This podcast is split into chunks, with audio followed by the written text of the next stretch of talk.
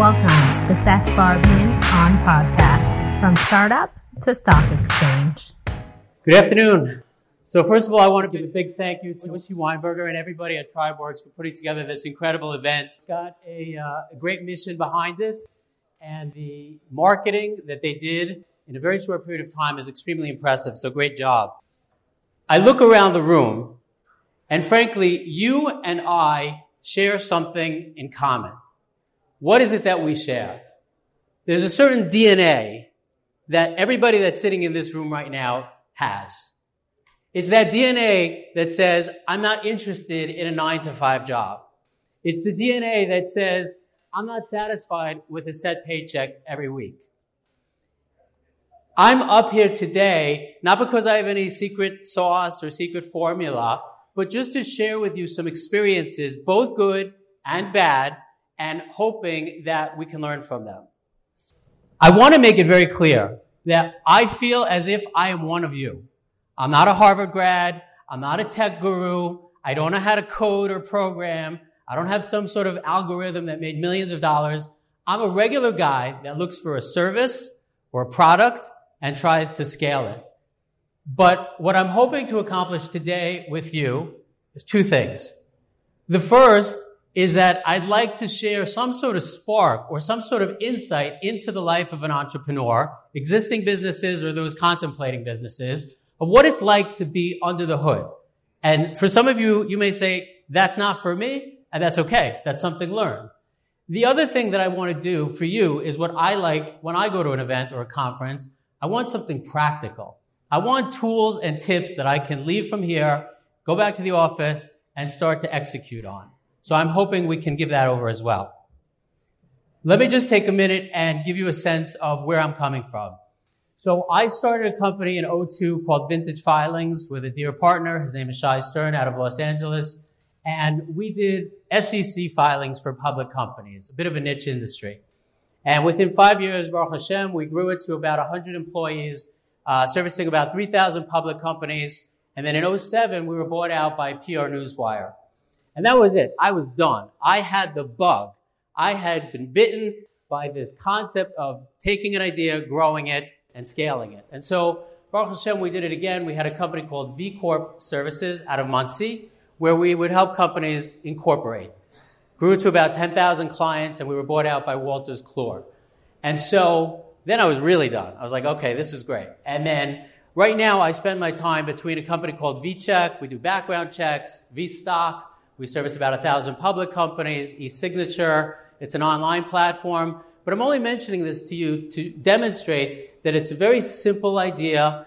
I try to surround myself with good people, a lot smarter than I am, and we try to scale and grow a business. So that being said, let's dig right into it. You've got an idea that you want to one day launch, or you're an existing business owner with this idea. Let's talk about the type of idea. I ask you, please, focus on where is that idea coming from? Is it an idea that is solving a problem within a given industry? And I don't just mean a problem, like a migraine level problem. Or, or is it type of an idea where people will look at it and they'll say, it's cute. It's nice to have. Because if it, you're in the latter category of it's nice to have and it's cute, most often those types of ideas aren't as successful as the ones that are addressing a problem. And I'll let you learn from my failures. So this was about uh, 12, 13 years ago, way, way, way back in the dark ages before an iPhone. Um, I had a, comp- a, concept for a company called WeightView, where I could always lose 20, 30 pounds, need to lose 20, 30 pounds. We would upload a photo.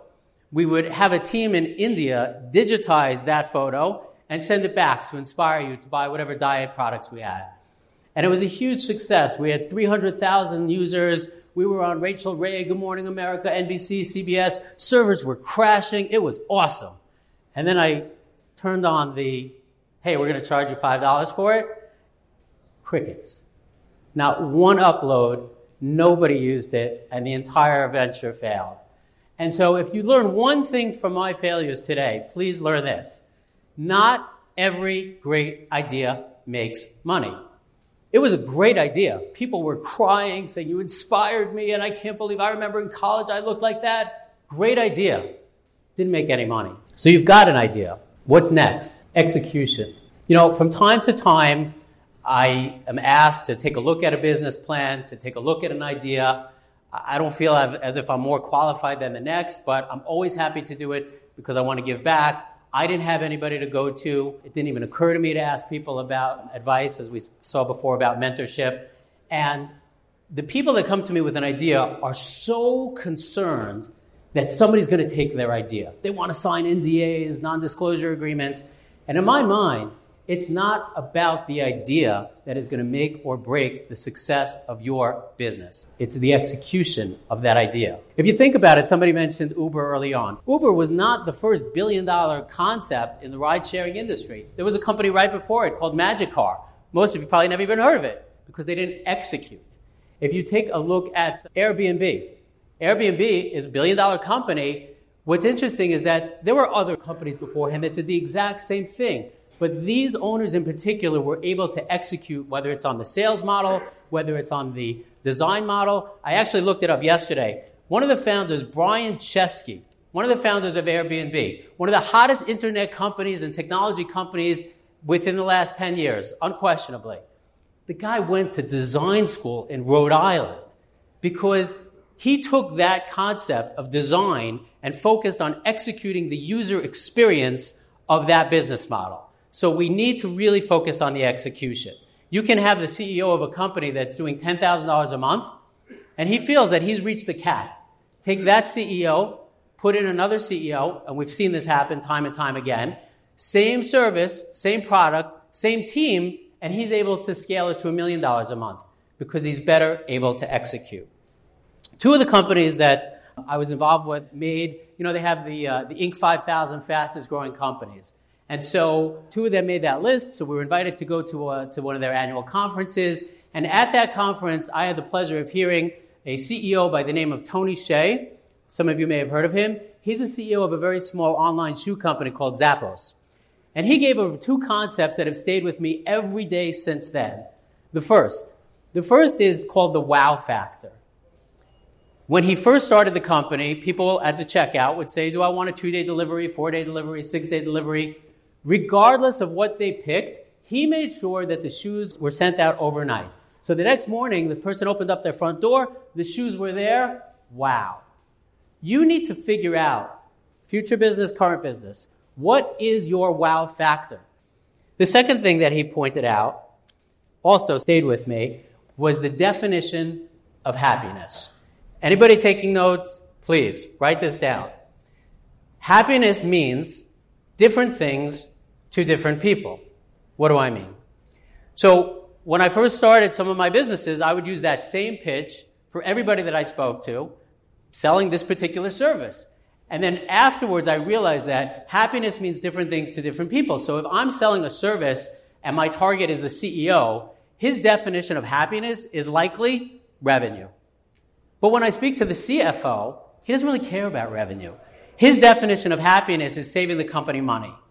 Go one step further. You speak to the general counsel, he doesn't care about saving money, he doesn't care about revenue. He wants to protect himself. So his definition of happiness is compliance. So you have to really understand your target audience and figure out what is their definition of happiness. So once you're up and running, there's the age old question should I bootstrap or should I raise capital? I don't think there's one answer fits all. I think it's a very personal question. Um, it depends on your ability to access capital. Some businesses are more capital intensive than others, technology, hardware. But if you are going to go out and raise capital, I prefer the bootstrap way. If you are going to go out there and raise capital, you have to know your presentation. You have to know your numbers. You have to be able to answer questions. But you also have to know what not to say. This is a pet peeve of mine. Some people may agree, disagree, but I'm going to share it anyway. I'm a big fan of Shark Tank. You know, a little bit, uh, a little bit childish sometimes, but I'm a big fan. There's nothing, there's nothing that gets the juices flowing while you're on the treadmill more than a Shark Tank episode. And I could love the presentation, love the CEO, love the concept. It's solving a problem. And then he gets up there and he says one sentence, and I'm out. What's the sentence? It's a billion dollar industry. If I only got 1% of the billion dollar industry, we'd make a fortune. Don't give me hypotheticals. If I, if I bought a lottery ticket, I might also win. You need to show them if you're pitching to an investor, and even as a CEO, you can't rely on that concept. If I just had 1% of the industry, show me how you're going to get to that 1%. Demonstrate the practical steps that you're going to take to achieve that goal. So let's, let's dig a little bit into the trenches further. I believe that we are in the best time over the last decade to start a company because very likely you don't need to spend your day cold calling. You don't have to dial 300 times and get hung up on 299. With technology, the internet, social media, you're able to tell your story to the masses much easier than ever before. But at the same time, your challenge is, is that you have to capture their attention. You have to story tell. And it's harder than ever to block out the noise for them to focus and capture the attention. And so the biggest asset that I think everybody in this room has, and you may not recognize that you have it, and the good news is that if you don't have it, you can easily get it. The biggest asset is your Rolodex. The Rolodex. I personally didn't learn this till much later on. I was the most antisocial guy you'll ever meet. I still am. I'd rather be that guy at a conference that's standing in the corner on my phone than networking. But we do what we have to do. And so if I had the opportunity to build my Rolodex at a younger age, I would have had a much larger network. And I think that's the key to the success of most businesses. So, how can you do that today if you don't have an existing Rolodex? I'm not going to say social media. I'm not Facebook, Instagram, but LinkedIn is the answer. I don't care what business you're in, LinkedIn is the answer to growing your network. You can find investors, you can find clients, you can find anything that you're looking for to enhance your business and your targets and your objective, you can find via LinkedIn. And LinkedIn, if used properly, is about giving value to an audience. You know, they say most often when you ask a salesperson, ABC, ABC, what's ABC? Always be closing, always be selling, always be pitching. I humbly disagree with that. It should be ABG. You always be giving. If you can provide value to somebody, the closing will come unto itself. Just always think, how can I give value? And it could be something very simple. You know, you can have a, a guy that you're trying to do business with in the insurance industry and he lives in Houston. Hey, you know, John, I noticed that there's a conference in your neck of the woods next week. Thought you might enjoy it. Just give them something simple of value. It doesn't have to cost you anything.